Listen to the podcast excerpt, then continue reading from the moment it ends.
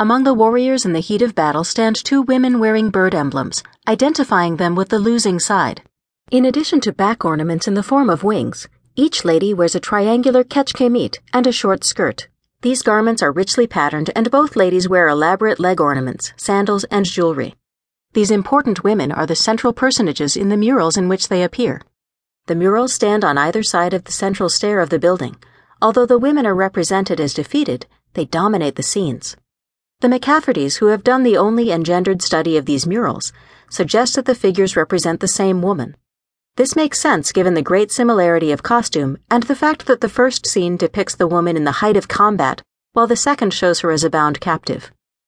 The first woman stands in the midst of the battle, grasping a spear embedded in her cheek. Blood drips from the wound, and she is crying out in anguish while making the traditional hand to shoulder gesture of surrender and submission. The pose of the jaguar warrior who stands in front of her, threatening with another spear, suggests that this must represent the moment of capture. Her feminine gender is emphasized by the exaggerated curve of waist and hip, as well as by her female clothing. The woman in the other mural is also threatened by a jaguar lord, again with a spear in ready position. Her bare torso shows under the quechquemitl, and her hands are held in front of her chest, crossed and tied at the wrist. Clearly, she has been taken prisoner and most likely will be sacrificed. Who is this woman? Regrettably, the figures are identified by neither name nor place glyphs. One can surmise that she was the ruler of a neighboring state. This period of history was characterized by increased warfare resulting from competition among local groups in the political vacuum left by the waning of Teotihuacan and the migration of northern barbarians into central Mexico.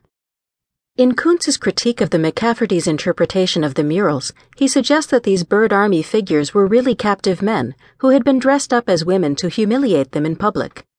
It is unlikely that women's garments were ever employed to humiliate men, and improbable that the public in Cacaxtla at that time understood transvestism as a political slur, or deemed the female condition humiliating. Furthermore, Kuntz interpreted the Cacaxtla murals as a strategic public statement meant to evoke certain associations in the audience, whereas Maya murals are known to record historic battles. This makes it more likely that the two figures are representations of one woman, the leader of the bird army distinguished by a central Mexican quechquemitl, a garment worn only by women since the pre-classic.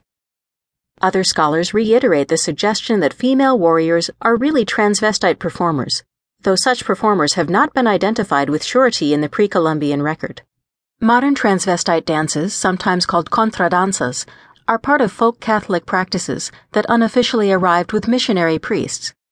Also, in the spirit of the Iliad, the Cacaxtla warrior women have been interpreted as female deities in scenes from myth. These suggestions are representative of the desperate manner in which some Mesoamerican specialists try to deny women active roles in prehistoric societies. In reality, the clothing of the warrior in the murals identifies the woman as a wealthy member of the elite. The short skirt and quechquemitl mark her as being a Mexican, not a Maya lady. The central position of the female figure in the battle mural and other details are strong evidence that she was the leader of the bird army in this war. It is worth mentioning that the great shrine of Xochitecatl, dominated by representations of elite women, is actually another sector of Cacaxtla.